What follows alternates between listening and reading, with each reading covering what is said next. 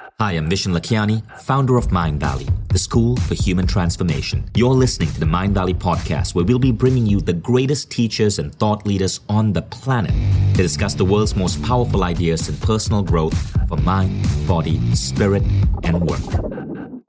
Hi, Mindvalley fans, and welcome to the Mindvalley podcast. So I'm sitting at the edge of my chair right now because I have Lisa Lampanelli on the line. Lisa, how are you? Good. How are you doing? I'm doing amazingly. And what is so wonderful about this interview, if you've not heard of Lisa Lampanelli, get this. She has twice been nominated for a Grammy Award for comedy. For 30 years, she has been one of the most prolific insult comics in the world. If you have yet to see her roast of Donald Trump, Go Google Lisa Lampanelli roasting Donald Trump. She is an amazingly hilarious, brilliant, insightful comic. She was on Celebrity Apprentice.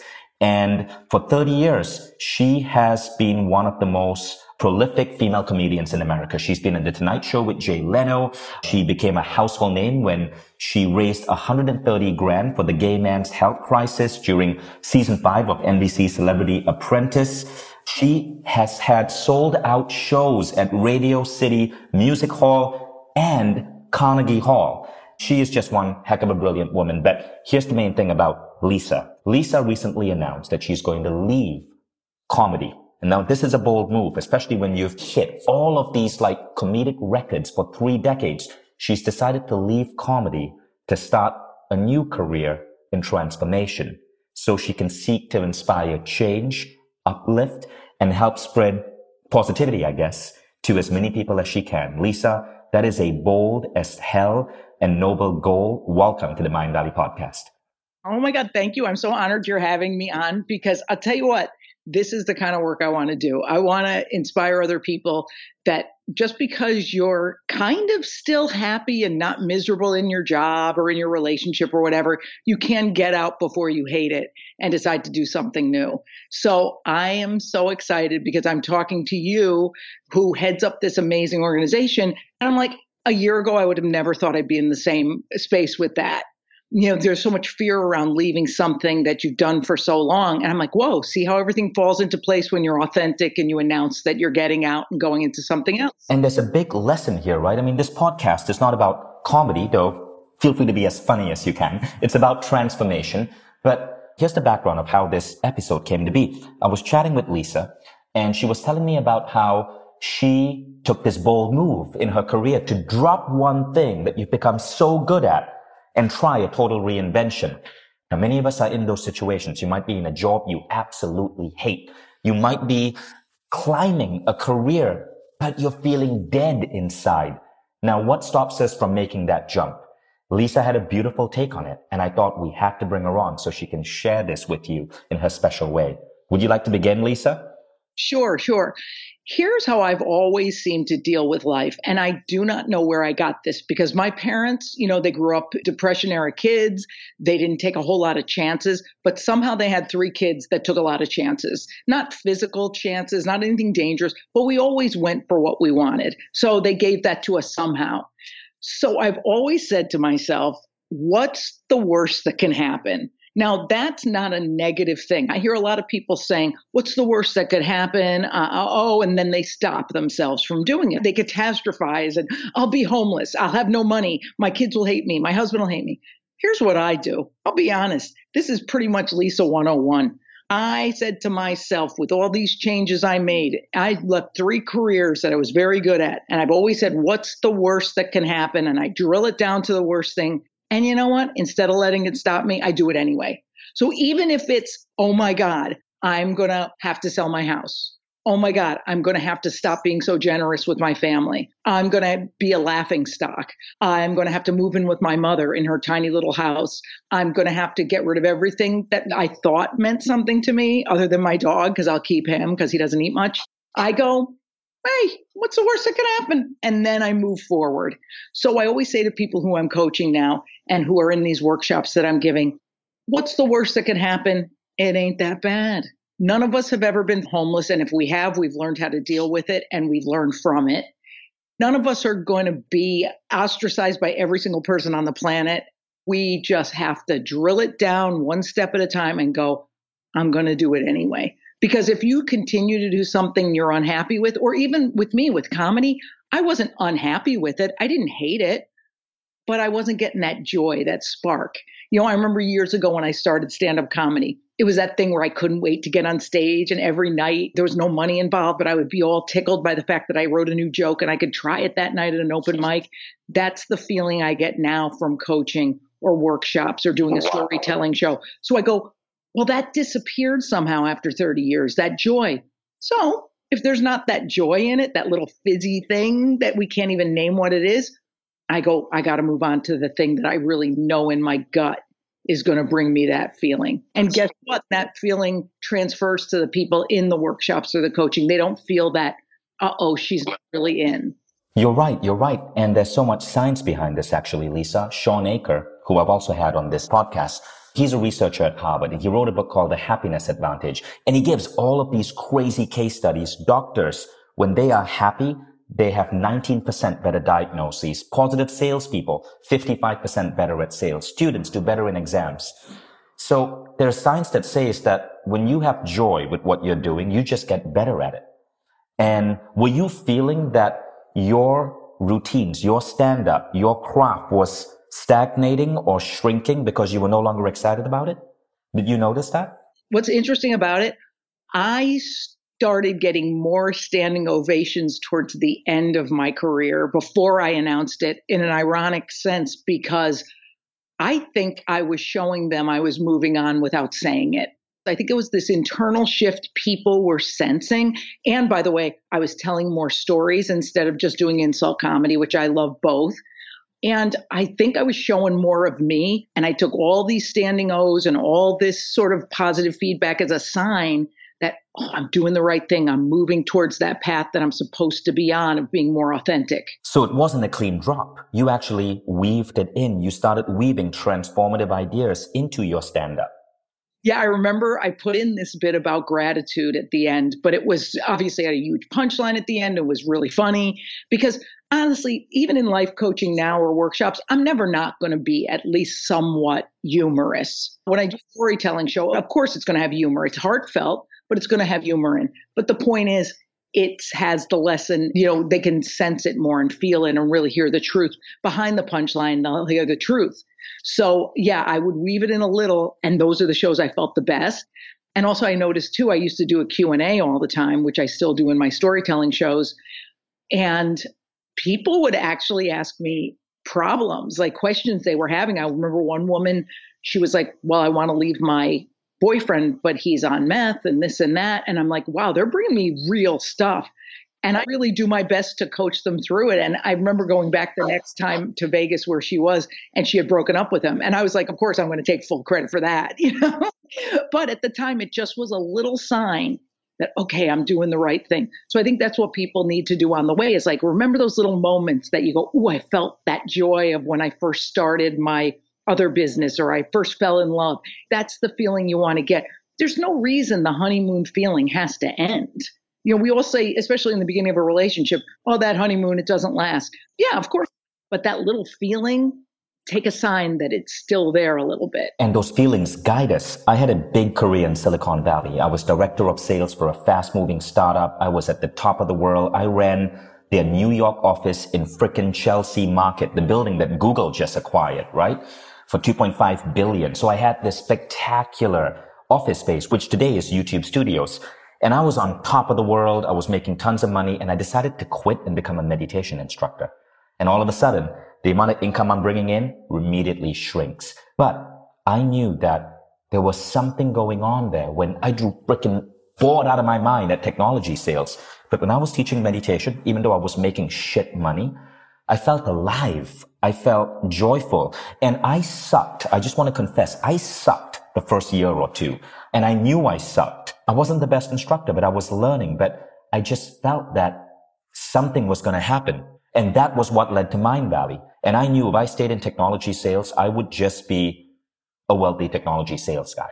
But taking that risk and jumping into something new and feeling that energy shifted something. And so I can totally relate. And those of you who are listening, ask yourself this question. Do you feel you're stagnating where you are? Do you feel stuck? Do you feel it's no longer exciting? Are you just doing it for the money? And that becomes the real question. Are we just doing it for the money? I gave up a high paying job in New York to take a risky job doing meditation, knowing that it might bomb and I might have to go back to my high paying job. But let's address that question for people who are listening. Money. How do we overcome the fear of turning off that tap of income that's actually sustaining us? Right. The way I dealt with it was, first of all, I've always been a good saver. So I always, through my whole life, which I think people don't do as much anymore, it's very old fashioned to think of saving a part of your paycheck every week. Like, I don't know where that went to. But I think, first of all, try to be as responsible with money as you can. But the fear that you won't have enough money, to me, is something you can work your way through. Because I said to you when we first talked, it is so much easier to leave a bad job than a good job. So here I am sitting as a really successful comic, and I'm like, oh my God, do I really turn off this money supply? Can't I kind of do both? And you kind of have that thing in your mind where you go, I'm sure you maybe you went through, oh, I could be an executive, then teach meditation at night. Like we try to have the best of both worlds. I think the way to really do it is go, you know what? What's the worst that can happen if I make one third of what I'm making now? we can always work at Starbucks. I always say, I can always type. That should be the title of my next book because we all have skills we can use. We catastrophize. We think our kids won't survive without every lesson and they won't survive without the private schools. And oh my God, what am I going to do? And you know, those are very real fears. But guess what? There's got to be a way to look at a budget sheet and go, let me accept reality as it is. Because it's all about resilience, you know? You go, accept reality, take small steps forward, and be grateful. Those three steps, I think, help you make this change. So, say for me, I'm saying to myself, okay, I want to quit stand up. And I say, all right, what's the reality? Well, do I have enough money in the bank for the rest of my life? No. Well, that's the reality. I'm going to have to earn a little bit of money if I want to live in my house. But what's the worst thing that could happen if I don't make that money? Well, I guess I'll have to sell my big house. Okay. What happens if selling the house isn't enough to buy a little house? Okay. Well, I guess I'm going to have to get a part time job. Is that so bad? No. If it's following my dream, it's not. Okay. Suppose I can't get a part time job. And you drill it down, then I'll move it with mom. God forbid, you know, hopefully she'll still be alive. We all have friends. We all have ways of making it work. If you did it, and I did it. I mean, you didn't create a miracle, you did the work to do it. So you accept reality as it is. You then take a little step. I'm coaching a guy right now. He's so cute. He wants to move to New York. And of course, he's a guy who works at a minimum wage job. Your first step, pal, if you want to be a performer in New York City, I want a budget by next week. Then we look at those numbers and then we say, you may need a roommate. You need to do this and do that. And you just take the ego out of it, put the reality on paper, and make a little tiny step. And the big ceiling of the deal is be grateful that you can even do this and that you have a life in general. So I think resilient steps plus that attitude of do it anyway because you ain't going to be homeless really kind of works. We all go to homeless. For some, don't you find that? Yeah, we all think that, right? Isn't it crazy? I guarantee most of your listeners probably won't get homeless. Now, you mentioned the third step gratitude. I'd love to hear your take on that. And I know it's going to be freaking hilarious. Well, well, you know what? I always hated those gratitude journals. I would sit there and make fun of them constantly because I mean, I'm searching for things to write down because, of course, your life seems so hard and terrible. And you're like, oh, I have to write down every day I'm grateful that I can see. Well, yeah, until God takes away your eyes, then you better be freaking grateful for your freaking eyes. So we discount all those things. So I always made fun of this gratitude. And I would go into these workshops and I'd say to people, dude, I suck at gratitude. I'm no freaking good at it until guess what? One day you're not something happens. There's a little shift, a tiny shift where you go, someday I actually believed it. Like, I don't even remember the exact day. All I remember is it was right after my dad died, and my dad was like my rock. So it was a terrible, terrible time. But I remember being outside and I was watering my little dopey plants that were already dying because I'm horrible at this job of watering a planter. Just races through my head. You're so lucky. All it said was, You're so lucky. And I'm like, Oh, okay. I guess me writing down I can see for 50 freaking years helped me get to this gratitude. And then I noticed it would pop up at other times. So without me forcing it, it sort of started coming out. And now it's sort of a natural thing to go, oh, I'm so lucky I'm doing this. Oh, I'm so grateful. I'm so grateful. So I don't force that gratitude journal stuff. And eventually, once you practice it a little, it does start to stick. And you know what? Gratitude literally unlocks superpowers in you. It is the magic pill. It's the closest we have to that pill from the movie Limitless, right? Science has studied gratitude and they found that more than any other human characteristic, gratitude has the highest correlation with overall well-being. In other words, it's bigger, it's better, it's more powerful than Prozac. But why is it that we don't do it? Because the pharmaceutical lobby, massive. The gratitude lobby, not so big. Gratitude is such a freaking powerful force to fuel you, to move you ahead. Most people underestimate it because of its simplicity. But literally, it's as simple as thinking about five things every day that you're grateful for. Now, sometimes I'm grateful that I get to drink a cup of coffee because I have the most amazing coffee machine here in my home in Europe, right? And that is enough. You see, it's not about the size of what you're grateful for. You don't have to have two Grammy Award nominations. You can be grateful that you have a cat that you absolutely adore, right? Or in your case, Lisa, like a dog. It's about the feeling that it generates. And we can engineer these feelings and these feelings stay with us. So here's one crazy study. And I like bringing in studies because our audience really sophisticated, really smart. They don't want any mumbo jumbo. They want to know that this is real. This was by a university in California, American UCLA. They studied people who expressed gratitude for 30 days straight with a control group. They found that at the end of these 30 days, the group expressing gratitude was 25% happier overall. They didn't need 25% more money or 25% more sex. They were just 25% happier. But here's the crazy thing. Nine months later, this group's level of happiness continued to rise. In short, it's creating a long-term effect. It becomes like an addiction, not in a bad way, but you're hooked on happiness. And thus you're more able to see things that you're grateful for and it fuels you. And if you're starting a new career, know that happiness, we already know from Shawn Achor's research, happiness makes you better. It makes you more productive. So gratitude actually gives you an edge in this new career. Right. I totally agree because you cannot operate at your highest good or the good of other people without being grateful for that opportunity. You know, and it just sort of finds its way into your life if you practice it. And then it sort of takes off. It's like how a career takes off. You go, well, I don't know how it happened, but it just did. Well, yeah, because you did the initial work of inviting in gratitude for life.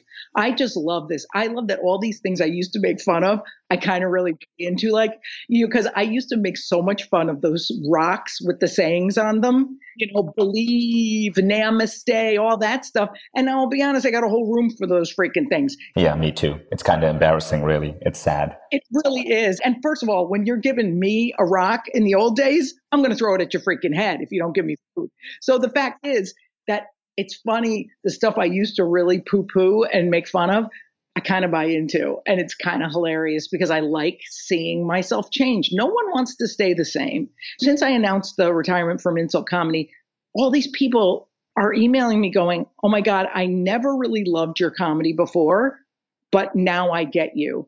And other people are saying, I loved your comedy before, now I get you on this other level. And of course, there's going to be those ones. This is when people come to change jobs or relationships or whatever that they're stuck in. There's going to be those who say, Oh, I love that you made this change. There's going to be others who are fearful for you or miss that old you. And then you just go, That's okay. They get to feel what they feel. I feel this so deep that it's unshakable. That's I always make my moves when I go, It's inarguable. I'm doing this. No one could ever talk me out of this. And I think that's all my best choices have been when I knew in my gut, I go, anybody could hit me with any argument. I'm doing it. And now that's interesting. So it's a gut feeling that's going on there. It's a gut feeling. Now, how do we know if it's truly from a gut, right? Or how do we know if it's just our mind playing tricks on us? If I get quiet, which again is something I always made fun of, is this meditation. You would love my house because I have a meditation room that I watch TV in. I've never used it to meditate. So you have to come someday and like sage my room or something, cleanse it from watching Homeland. So I would get quiet and I'd go, it's really from there. What does my heart feel? Don't you think you can use a lot of different techniques to get in there and go, what's the difference between this and this? because this is what it takes us, as Mel Robbins says, five seconds to talk us out of this. So if I say, you know what, I'm going to reach out to my mom and say, I'm sorry. I got five seconds, she says, till this intervenes and stops me from action. So when I get quiet and I go inside, what do I really want? What do I really need? Versus, oh, I want purses and shoes and Grammy nominations and all that. That's up here. That's to make myself feel better. That's to make me fill the hole that's always been there. Nothing fills the hole like gratitude. The thing is, too, I guarantee you 90% of the people in the world would love to be of service to others, whether it's a garbage man or a Starbucks employee or a customer service rep. They want to be of service, but unfortunately, they don't think they can do that in that job. If we all looked at every single thing we did as service to others, do you know how happy the world would be? I guarantee you my garbage men have a service idea in mind because they leave it so nice every day. So they don't look at it as just a job. Hey, what do you think of this too, by the way? Suppose somebody's really nervous about this whole big change, a divorce, a career change, etc. Because I have a theory. You can tweak any job to be fulfilling, meaning you want to be a singer. That's your fantasy, and that's what you think will make you happy, right? You're a waitress. What do you get out of singing that you think you can't get out of anything else? Okay, I use my voice, I help others, I get the feeling of being on stage and adored, I get the feeling of emoting. Can you not get those four things out of being a waitress? Yes, you can. Basically, if I'd have really wanted to stick with stand up and it was in my heart to stick with it, I could get what I needed out of that if I was too afraid to make the change. Luckily, I was in the position where I didn't have to do that. And I can say, look, I'm fully committing to this. But I think people think the job itself is going to make them happy versus they can tweak that job. If they're stuck in that job for some financial reason, don't you think they can tweak it to be kind of what they want out of that other fantasy life? I think you're absolutely right there. It reminds me of this bizarre scene I saw once in an airport. There was the gate. I think it was New Orleans or someplace. So you know how often at airports by the gates you have these kiosks that are selling nuts or magazines or something. And there was this tiny little kiosk, not even a shop, a kiosk manned by this one guy selling snacks and nuts and beef jerky and pistachios. And, but the funny thing was he was just there performing singing songs he made up about his pistachios, about his beef jerky. And everyone was there just filming him. And he would point out to someone in the audience and go, Hey, beautiful. I know you want to try some of these pistachios. Come on. I'll give you a handful completely free. And then if you want, you can buy the rest. And he was just lighting up everyone's day. The energy of that whole terminal transformed. And I looked at that guy and I'm like, my God, that's a happiness goal. Someday I want to be as happy as that man. But he was nothing more than a nut seller. But he was doing it with a certain sense of giving, of joy that influenced everyone. Seven years later, I'm talking about him on this podcast. I wish I remembered his name, but that I think is the shift. Now, of course, most people aren't going to be able to go that far. For one thing, you need to be able to write incredible songs about your nuts to be able to do that. But being able to bring that sort of joy at work is transformative. And I sometimes see that the hairdresser who sings as he or she cuts your hair and makes you feel like you've just come out of a therapy session. The lady at the airport counter who gives you your change and go, there you go, honey. Have a good day. It just lights you up. And I love people like that, people who serve. And it reminds me of this interesting thing that happened once. So we were doing a Mindvalley University event in Barcelona and we brought in this amazing speaker, Neale Donald Walsch. Have you heard of him? Yes. He wrote Conversations with God. So he was doing a two or three day seminar there and someone stood up and said, Neil, you know, I have this problem. Like, I'm just sad. I have bouts of depression and sometimes I have anxiety and I have all of these dark emotions. If you can give me one thing to do, what would it be? And Neil said something along the lines of, get over yourself.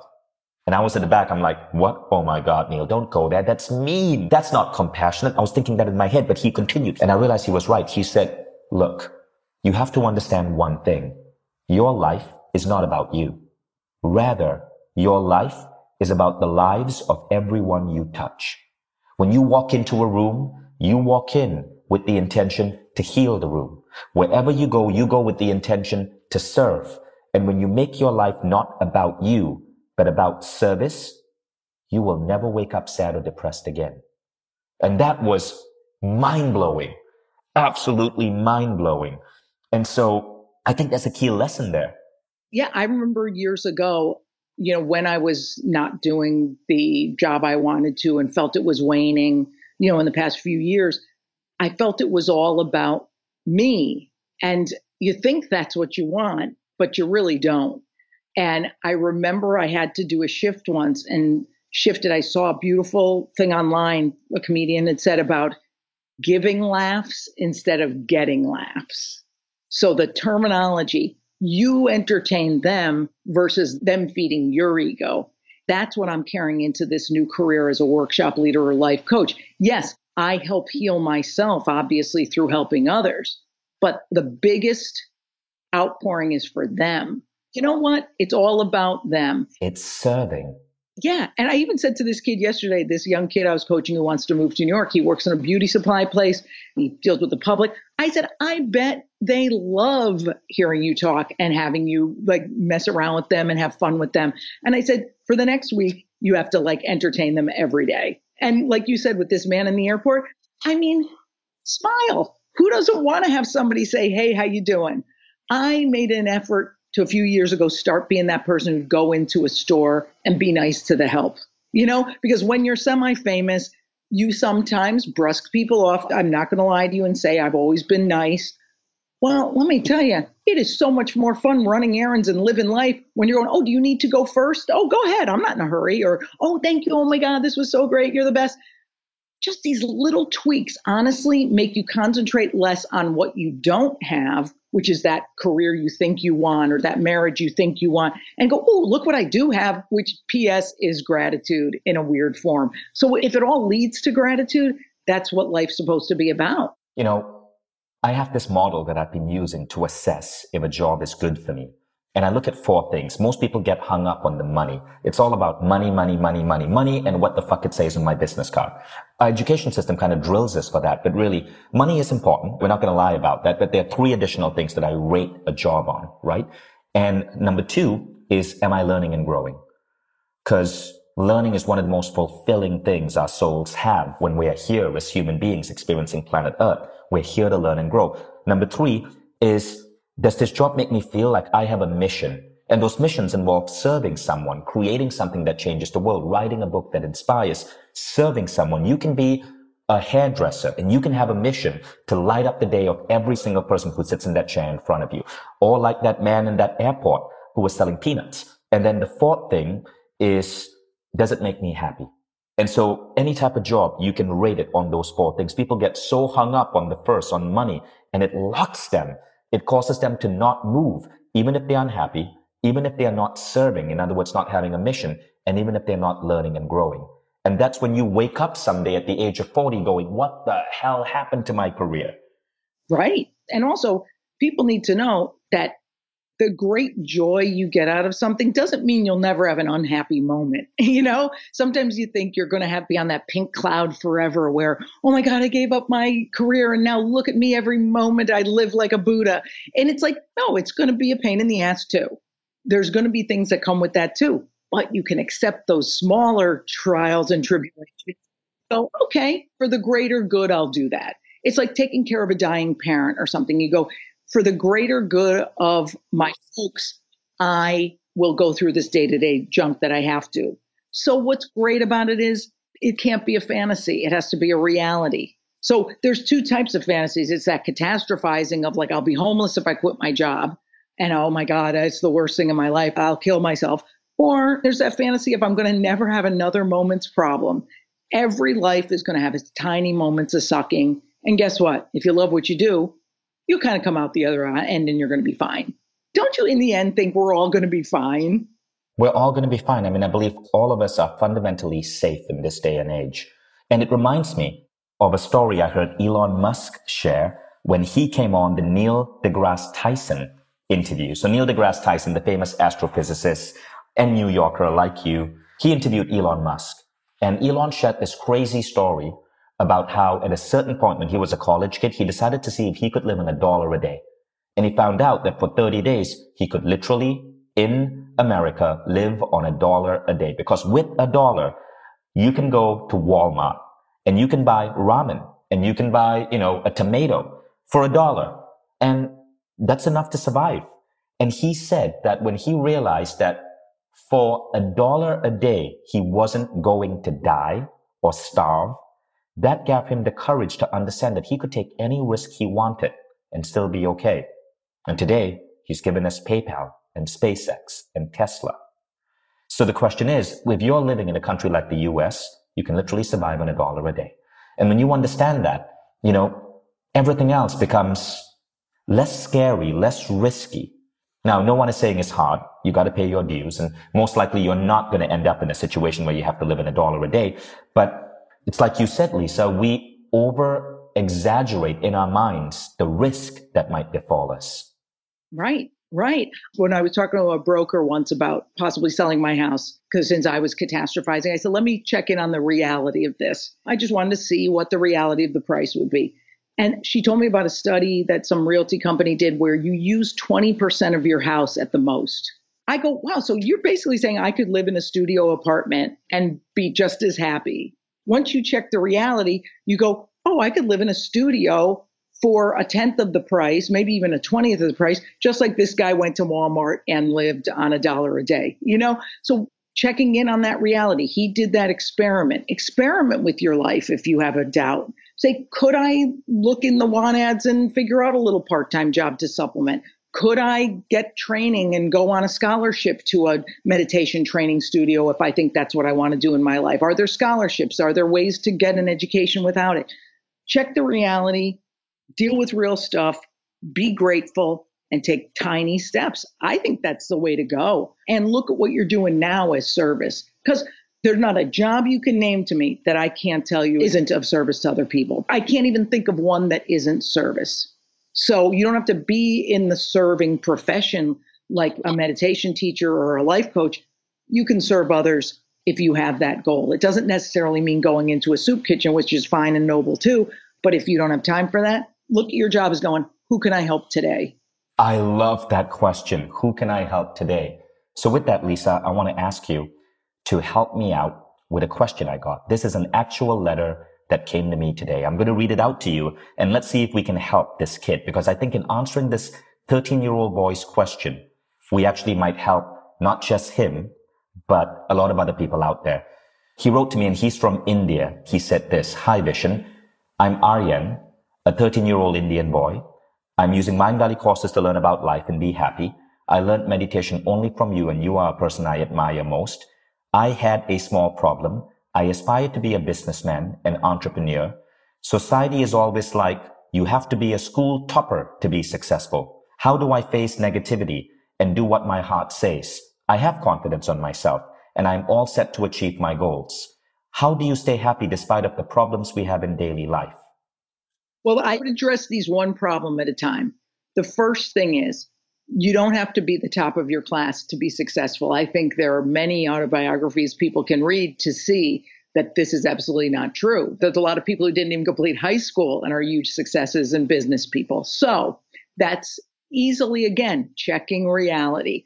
This guy can check and go, oh, so and so did this without the education. I'm going to do my best, do what I can afford, see what resources are available to me to go to school. And wherever I land, I land as far as in the class if I do my best. The second point that I love to address, because this happened to me all through my comedy career, and I'm sure it'll happen with this career the negative people. Those people, I was told once, and this woman was so right, those are your best teachers. Those are the people who help you develop resilience against the real battles later. So, as a beginning comic, I was always met with very mean people who wow. other comics who were threatened or had self-hate or whatever and they'd be really mean to me. And i would go home every day crying because you know i'm very sensitive inside despite my act. And i'd be like oh my god why do they hate me? and this and that. And it really helped me develop resilience against you know the people on twitter who might be mean to me someday or facebook or instagram. And then i'm like oh okay so now i can kind of take the negativity and make the argument myself that oh you're never going to make it. And go well maybe i won't but I'm going to try. It takes that panic out of it. So take those negative things on their face and go, it's about them and they're teaching me to be more resilient. So I think that's a great way to look at negativity. And what was his last question? How do I face negativity and how do I do what my heart says? Oh, I think you do it before you have time to think your way out of it. It's like this interferes, and then we got to just move on and go, no, in my gut, write down those things your gut tells you. Because sometimes I think you'll agree with this. You forget in moments of stress and panic what your gut had told you yesterday and you knew was right. Write it down. The thing I used to do when I first started comedy, because I was just like, oh my God, I need to grasp for something positive. Write down all the people who believe in you even if it's three. I remember at one time it was maybe two comedy club owners. And I go, okay, but that's a start. That's a start. And I was so sad all the time if somebody didn't like me. But then I was like, yeah, but those two guys like me and they're smart. So maybe I'm not that bad. So keep those running lists of positive people, have more of those positive people in your life. And the negative people, this is what you do with them, which is so hard, especially for someone his age, but might as well start now, kid send them light because they're way sadder. They need your compassion. They need your love. And you don't have to deal with them. You don't have to talk to them. You don't have to have them in your life or have them surround you. But send them some forgiveness and some light, and you'll just feel better about you. And they'll have to be on their journey. This is what I think. See, this is why I'm a terrific life coach. And I think I'm going to be a huge success in this. What do you think, Vishen? I like that. Aryan from India, who's 13 years old. I hope you enjoyed those answers and I hope in some way it helps guide you. Remember, don't worry about the negativity. All of us will face it. Always follow your heart. Take baby steps. I would recommend Aryan, you read the book Think and Grow Rich. It talks about taking those baby steps, even if you aren't sure, but following your heart. And as Lisa says, you don't have to be at the top of your class in school. Think of school as a challenge. If you're good at it, great. If you're not good at it, it doesn't mean anything. Many of the world's richest, most successful people were never good at school. But you can do both if you want to treat it like a challenge. I was good at school, but I also knew that that meant nothing. It was just a challenge. You can be good at sports. You can be good at school. You can be good at public speaking, but don't let bad grades make you think you are any less than anyone else. Right. Vishen, you know what I'm going to say to you, which I love about myself and about you? Use this book, Think and Grow Rich. You didn't notice, but I wrote that down because you told me earlier in this conversation, always be learning. And I said, maybe I learned something from this book because just because I'm 57 years old doesn't mean I know it all. I'm taking a huge demanding certification course to be a life coach. I'm not just printing out something off the internet. I need to learn. So I think sometimes too, this young kid is a great example of a young kid with some vision. How about these older people like me who go, Oh, I'm too old. I'm too old. Too old for what? If you ain't got two feet in the grave, you can still grow. My mother, 89 years old, this broad, she has changed so much in the last six years. More open, more laughter, less stress, less depression. You're never too old. If my battle axe of a mother can change, anybody can. So I think people my age really need the stern talking to and say, it's never too late, man. It's never too late to reinvent yourself, whether you're 13 or 83. You know, we get people in their 80s coming to Mindvalley University. Look at that. I love that. And that proves that there is some real need for people to listen to in here. I love when I see that age group. I had a woman in front of me at the pharmacy yesterday saying, I'm thinking about dyeing my hair like you have your hair blue. And I go, It's never too late. And she's like, Is it hard? And I'm like, No, it's super easy. And I told her how. And part of me goes, I hope next time I go to that pharmacy that she dyes her hair blue. You reach a certain age, you go, Who the hell's going to argue with me? I might as well do it. And never worry how you are going to come off to other people. Because if you do it with an open heart, you're going to come off fine. Thank you, Lisa. Thank you, Aryan, for writing. Thank you for all of you guys for listening today. Lisa, it was a delight to have you in the Mindvalley podcast. Where can we learn more about you for people who were captivated by you? Well, thank you. LisaLampanelli.com, which is L I S A L A M P A N E L L I.com. I have all my workshops on, you know, changing your life and food and body image, which is one of my big passions. And also, you can email me there about private coaching and also, obviously, about my shows, which are storytelling shows about these different issues. And I got to tell you something, Vishen. You are a gift, and I'll tell you why. I learned from you today. I'll continue to learn from you. You opened up my mind to a lot of stuff. And I really enjoyed this conversation. I've done so many interviews, but I like going deep. And this is a nice thing for you to have me on. So I really appreciate it. Thank you. Like it felt really like we were just having coffee in a Starbucks. I like that. So take care, guys. Don't forget to check out lisa lisalampanelli.com. That's P-A-N-E-L-L-I. I can't wait to see. I mean, you've gone so far in comedy, Lisa. I'm so proud of you. Two Grammy nominations. That is not a joke. That is such a big freaking deal. I have zero, zero Grammy nominations. You have two. And I know you're starting out in transformation, but I can't wait to see the impact you're going to have on this industry. Oh, well, I just got goosebumps. Thank you so much. God bless. You're the best. Take care, Lisa. Bye. Bye.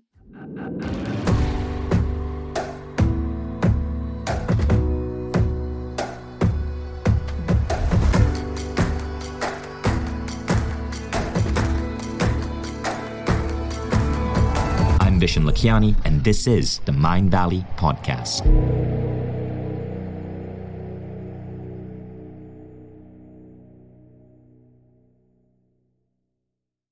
If you like the Mindvalley Podcast, take the next step. Become a Mindvalley member. Imagine being coached daily by the greatest teachers on the planet. How quickly would you transform your health, your mindset, your body, your relationships? How quickly would you double the size of your company? How quickly would you see your career grow? How quickly would you eliminate any limiting belief that's holding you back and manifest a life that you once thought beyond your dreams? When you become a member, you don't just get access to the greatest education in the world. You become part of a community of 150,000 of the most incredible people dedicated to personal growth. Go to mindvalley.com forward slash now to get started.